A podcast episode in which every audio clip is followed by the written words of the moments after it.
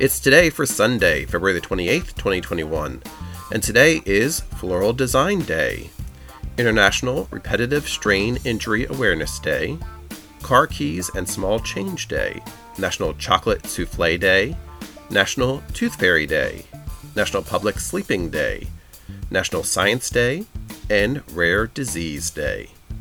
Today starts National Pastry Week and National Consumer Protection Week.